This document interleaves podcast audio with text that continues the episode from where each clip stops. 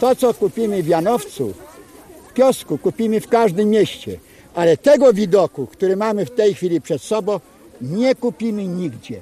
Bo nigdzie tak pięknej panoramy nie ma. Na dole równina, Mady Nadwiślańskie, po prawej stronie Nizina Sandomierska, po drugiej stronie Wyżyna Lubelska, a my gdzie jesteśmy? Na Wyżynie Małopolskiej w Janowcu. I tu od Janowca Kazimierza po Puławy jest ten wielki przełom Wisły.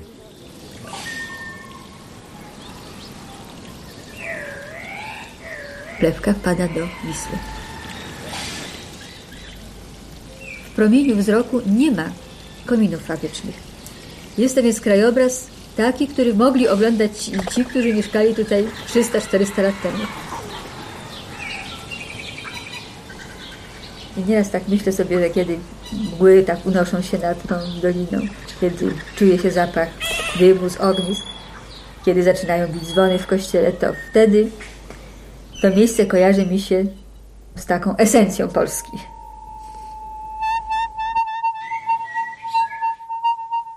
Kiedy jest pełnia księżyca, mury nabierają nieprawdopodobnego jakiegoś blasku. Są tak jasne, aż selenowe wydają się.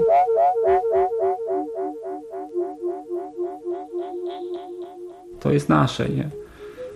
To jest takie rodzime, polskie, budowane z tej lubelskiej opoki. Biały kamień, który się rozsypuje w rękach i z niego kilkaset lat stoi budowla nad Wisłą, która się ostała.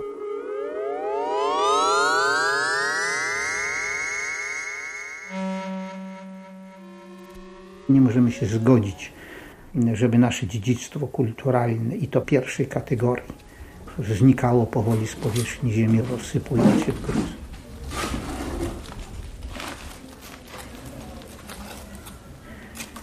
W 1972 roku zostałem dyrektorem Muzeum Kazimierza Dolnego, obecnie Muzeum Nadwiślańskie i konserwatorem Kazimierza i całego byłego powiatu połowskiego. Poczułem się odpowiedzialny za ten zamek, chociaż nie był on własnością państwa, własnością prywatną.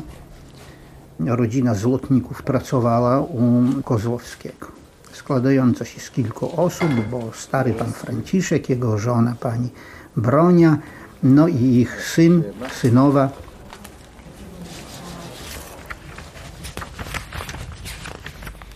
Poczta Janowiec nad Wisłą, zamek. Jeszcze dzisiaj dostaję takie listy. Dzieci są urodzone prawdziwie na zamku, w domu. I ja nigdy nie stwarzałem sobie własnego domu, innego, bo ja ciągle myślałam, że to jest moje. Przed wojną moi rodzice tu za Ćwirkogodyckich mieszkali. Później rodzice mieszkali w Oblastach, to tu blisko stąd, ale tam się wszystko zniszczyło, nie było po co wracać. No i wtedy już na zamek się przyszli. I od tego się właśnie zaczęło, że tośmy pokochali wszyscy. Mury, zamek, nawet tą ziemię, nawet to wszystko. W czasie wojny było okropnie przyczółek. Tu linia frontu była. Przyjechali Niemcy. Kilkanaście samochodów. Jak była pacyfikacja Janowca, to była cała tu góra obstawiona przez Niemców, żeby tam na dole w Janowcu się partyzanci nie uchowali. Myśmy trzy razy popadali w okrążenie. Tu się dość długo Niemcy bronili. Sowieci zdobyli. Później znowu Niemcy ich odparli. I w pół roku tu byli Sowieci, a tam byli Niemcy. Sowieci stąd ewakuowali wszystkich. Gdzie kto mógł, to uciekał. A później nie było do czego wracać. Janowiec był zniszczony, zamek był zniszczony. Było mieszkać w piwnicach. Ludzie rzucili się, rozbierali cegłę, to wszystko. Trzy lata to trzeba było uporządkować dziedzinie, żeby można było przejść przez kamieni, drzew, dołów. Tak. W bramie nie było wejścia, trzeba było zrobić. Pan Kozłowski czasami mularza wynajmował, finansował, a to resztę sami. Czasami to wie pan, jak to chuligani próbowali na basztę i tu i tam, ale jakośmy tak godzili, żeby i zamek stał i oni, żeby zwiedzili i żeby jeszcze utrzymać te mury jako tako. Oni nieraz odgrazywali, że to nie nasze, że to wie pani jak to było. No bo rzeczywiście to nie było moje, ani męża, ani dzieci, tak. Ale ludzie nie rozumieli tego. Ja wiem, może ja bym nie rozumiała, gdybym nie mieszkała. I to, to jednak przez 50 parę lat to weszło to w człowieka. Każdego kamienia było żal.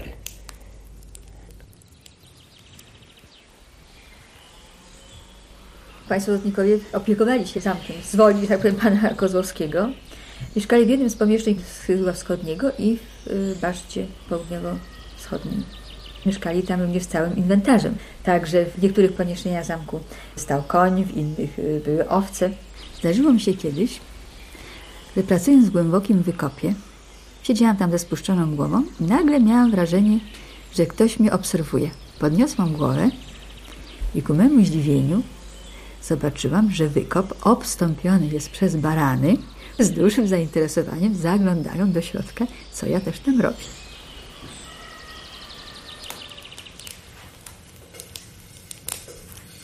To była jedna krowa, to tam u nas nie było takiej gospodarki, bo myśmy musieli utrzymać, żeby było czysto na dziedzińcu. Nikt nas w gazetach nie opisał przez tyle lat.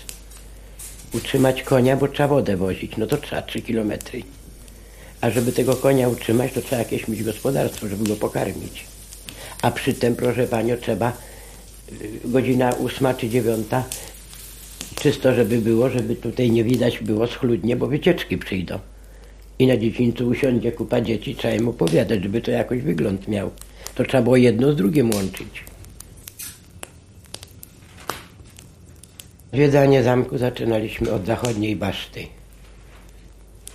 a później pokój Franciszki Krasieński. Myśliwski był na dole pod Franciszką Krasieńską. No i później dalej tu było trzy komnaty. Pokój Czarnej Damy, pokój taki środkowy, takie muzeum, takie zbiory były. Było pięć pokoi baszta. Myśmy opowiadali, że zamek został zbudowany w XVI wieku przez Piotra Firleja. W XVII wieku przebywał to Jan Taru, w XVIII Lubomirski, Ostatni właściciel starosta Piaskowski.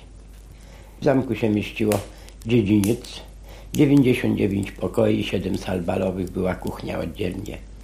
Po środku kapryca. Tu był taki ksiądz nieżyjący wikary, który miał bardzo szerokie znajomości jeszcze z kurii biskupi, Sandomierza. I on dużo rzeczy nam przekazał. Później ja miałem taki przewodnik przez niego napisany, a później to już dużośmy się uczyli, bo dużo ludzi przyjeżdżali. Takich, którzy znali to, mieszkali na zamku. Proszę Panie, wieczoramiśmy rozmawiali z nimi. Bardzo szeroko wiadomość mieli.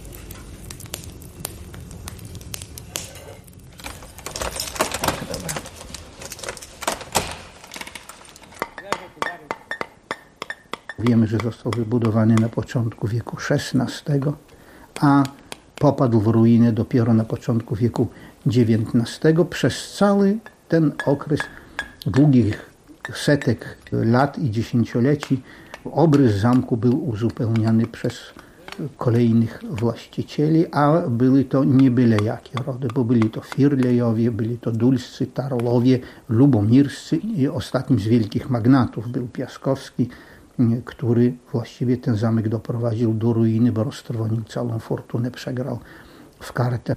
Wiedzieliśmy z historii opracowanej przez Alicję Mieczysława Kurządkowskich z Lublina, że później zamek miał kilkoro już właścicieli, wprawdzie z rodzin szlacheckich, ale to już nie były rodziny magnackie nie było ich stać na odbudowę czy też remont tego zamku, jego utrzymanie. W wieku XIX zamek ten właściwie służył jako kamieniołom dla okolicznej ludności. Nikt go nie chronił, a więc okoliczna ludność wyrywała elementy drewniane. Zaczęto kiedyś tam od konstrukcji dachów, później stropów, później prawda, wyrywano kominki, jakieś części konstrukcyjne, metalowe. I ten zamek właściwie był zniszczony i przez ludzi, i przez wojny, i przez czas, przez opady i działania atmosferyczne.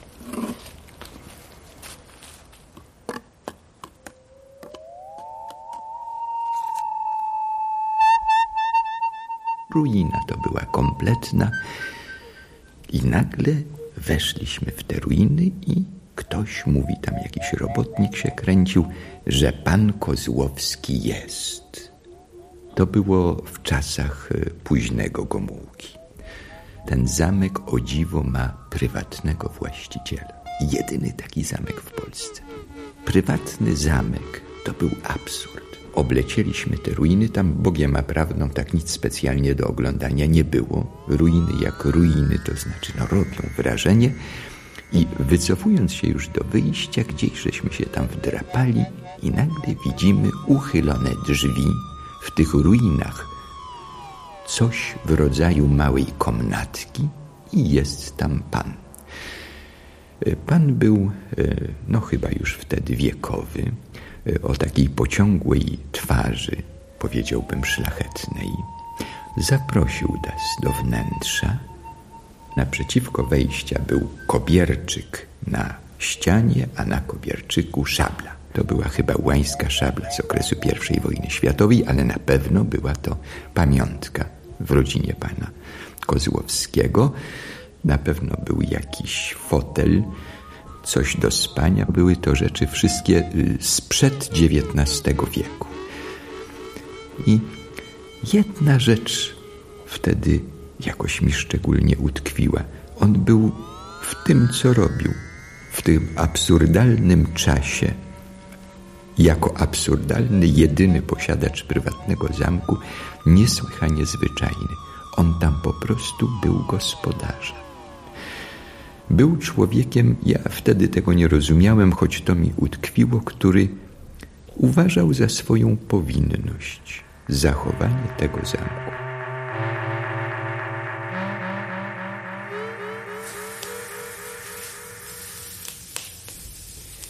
Pan Kozłowski wywodzi się ze wschodu, gdzieś na Ukrainie. On był takiego dziedzica syn, także oni w pierwszą wojnę tam stracili swoje ziemię. No i później tutaj się zagospodarzył. W 1926 roku nabył to od rodziny Ćwirkogodyckich. Była parcelacja majątku. Oni to sami własnoręcznie parcelowali. No i pan Kozłowski wtedy był inżynier, rolnik. Oni go wzięli jako klasyfikatora ziemi. No i chłopi rozebrali dobrą ziemię, a tu zostało 16 hektarów z ruinami i pan Kozłowski to otrzymał od tego dziedzica. Mieszkał cały czas w Puławach. Pracował. Przyjeżdżał w sobotę, w niedzielę, później to już w sobotę i w niedzielę, jak przestał pracować. Były opłaty za wycieczki. Ja prowadziłam sprzedaż biletów. Później było dwa pokoje do wynajęcia. A to komnatę się jakoś zrobiła, a to drzwi, a to okno. Był, proszę panią, wojewodu Dąbek w Lublinie. Pani pewno słyszała. Kozdra, Kisielewicz, wszyscy bywali na zamku. Dyrektor Kołodziej, ten, który budował azoty, bardzo często bywał. Minister Tołodziecki, będąc ministrem, przyjechał z Oświaty do Janowca. Też na zamku obiad trzeba było zrobić. Wszystko Złotnikowa robiła. Dożynki odbywały się na terenie, proszę panią, zamku. Wewnątrz, później na zewnątrz, na dziedzińcu.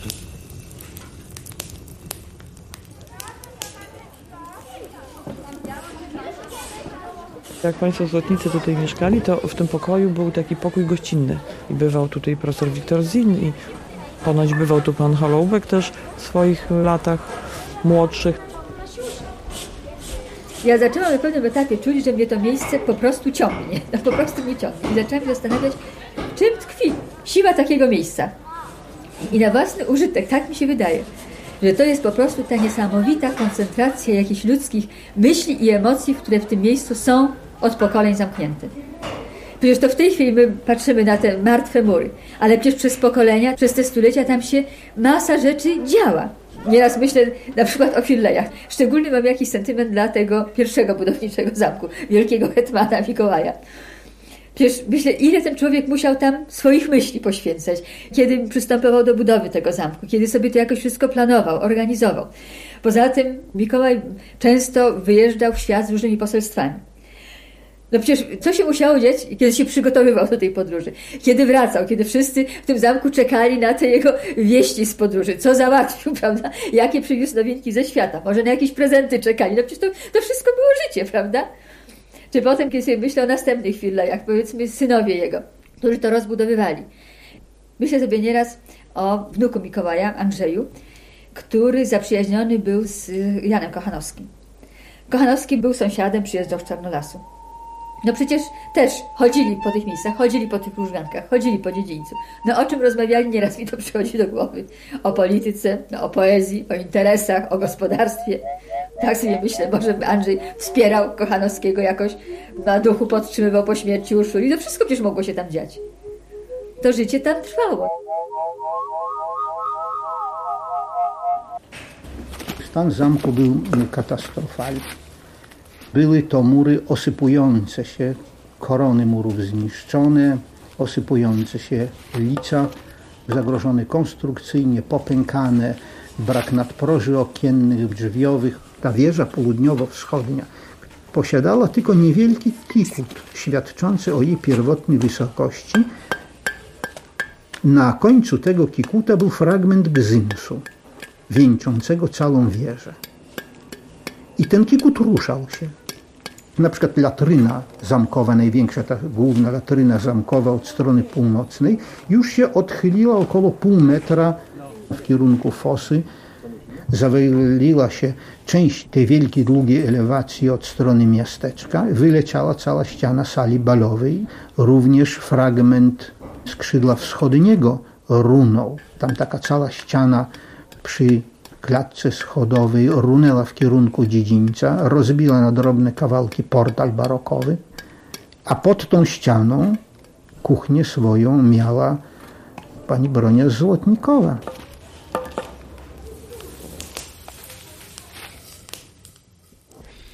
Obraz Matki Boskiej był i przyszli ludzie do pokoiku, usiedli i poszło wszystko. Południowa cała ściana runęła, kawał kaplicy się osunęło. To jeszcze szczęście, że uciekłam, przebiegłam tak przez bramę. Też kawał muru runęło. Także on już sam pękał. W ogóle Janowiec tak nie bardzo do tego przywiązywał wagę. Ja im ciągle tłumaczyłam, że my nie doczekamy, wy nie doczekacie, ale wasze wnuki, prawnuki. Może jeszcze ten zamek będzie odbudowany. O, powiadają.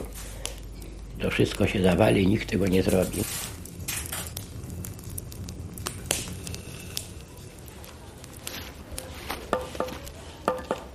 Zacząłem zastanawiać się, w jaki sposób ja mogę ten zamek uratować, podjąć jego konserwację.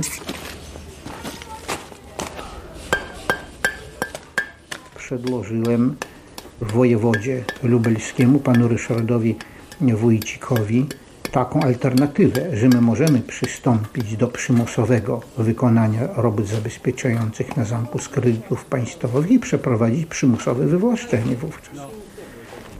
No i wojewoda Wójcik stanowczo powiedział, że nie można zrobić krzywdy Leonowi Kozłowskiemu, który przez długie lata dbał o ten zamek, opiekował się nim i nie można z nim postąpić w sposób, że tak powiem, nieludzki i wobec tego przymusowo wyjść tutaj z robotami.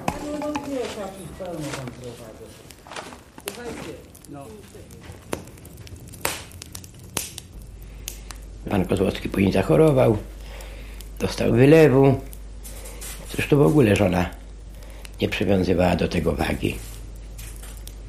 Chciała koniecznie, żeby to państwo wykupiło.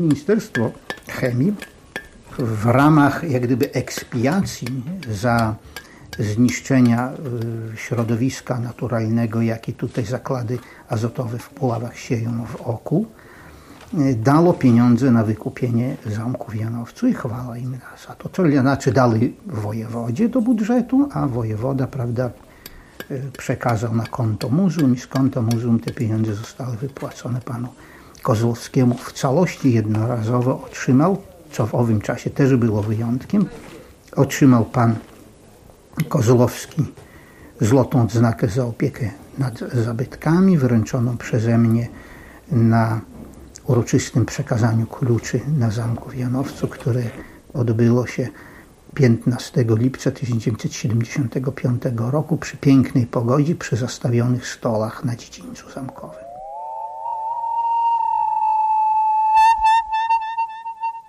Na dziedzińcu y, stały stoły ustawione w kształcie litery T. Na skrzyżowaniu tych stołów pod y, parasolem siedział pan Kozłowski. Obok pana Kozłowskiego siedział pan y, dyrektor Żurawski, y, siedziały władze gminy, siedział ksiądz proboszcz, y, na trawie siedziały panie w strojach ludowych z koła gospodyń wiejskich, śpiewały piosenki o Janowcu, na stole stały maliny. Pamiętam niesłychanie serdeczne słowa pana Żurawskiego, kierowane wtedy pod adresem pana Kozłowskiego, który podkreślał to, że, że pan Kozłowski dla wszystkich pozostanie, będzie ciągle honorowany jako właśnie ten właściciel, który tyle starań swoich wkładał w to, aby zamek ocalić, zachować i, i udostępniać wszystkim chętnym, którzy chcieli do tego pięknego miejsca przyjeżdżać. Po całej tej uroczystości zauważyłam, jak pan Kozłowski siedział pod krzakiem na krześle, na kolanie trzymał kapelusz. Wtedy mi się go jakoś tak po prostu żal mi się zrobiło. Pan Kozłowski później dostał jeszcze raz wylewu zawału, przepraszam. Znalazł się, proszę panią, w szpitalu. Później go oddali do Abramowic. Umysł już był inny. Nikt tego nie wyrwał, proszę panią, nikt. Zgodzili się sami to sprzedawać. Także on nie miał powodów, że mu było tego żal.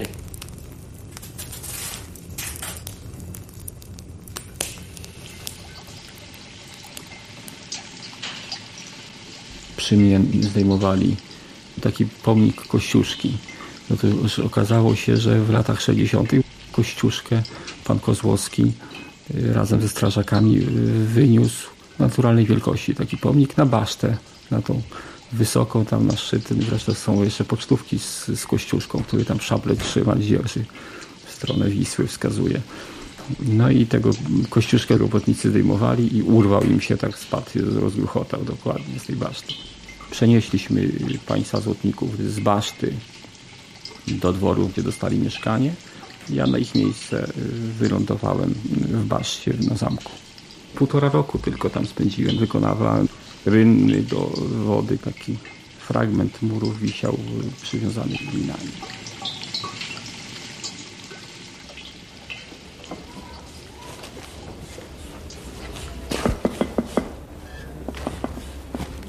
Końcu lat 70., wtedy, kiedy myśmy te pierwsze zabezpieczenia robili tymczasowe, stawałem czasem na dziedzińcu tego zamku, patrzyłem na morze ruin i myślałem sobie, czy to w ogóle jest możliwe, czy się wygra wyścig z tą destrukcją, jaka postępowała na skutek właśnie tych wszystkich braków konstrukcji. Przed przystąpieniem do prac badawczych nie uświadamialiśmy sobie, że zamek w momencie, kiedy był wznoszony, był wznoszony jako forteca, jako po prostu potężny zamek, obronny, zamek bastejowy. Wkrótce już po śmierci budowniczego zamku, wielkiego hetmana koronnego Mikołaja, spadkobiercy zamku rozpoczęli jego przebudowę w kierunku rezydencji. W związku z powyższym te obronne cechy zamku właściwie zatraciły się. Zamek, proszę bardzo popatrzeć, jak dużo miejsca jest. Proszę Panią, czy ten zamek będzie omalowany tak jak kiedyś był dawno? Znaczy to, co było do odmalowania, to znaczy powtórzenia, odtworzenia już jest zrobione. Czyli co widziałyście, jak Znaczy jak się, szłyście? jak się wchodzi, to jest- Biało-czerwone pasy, on był to wymalowali Firlejowie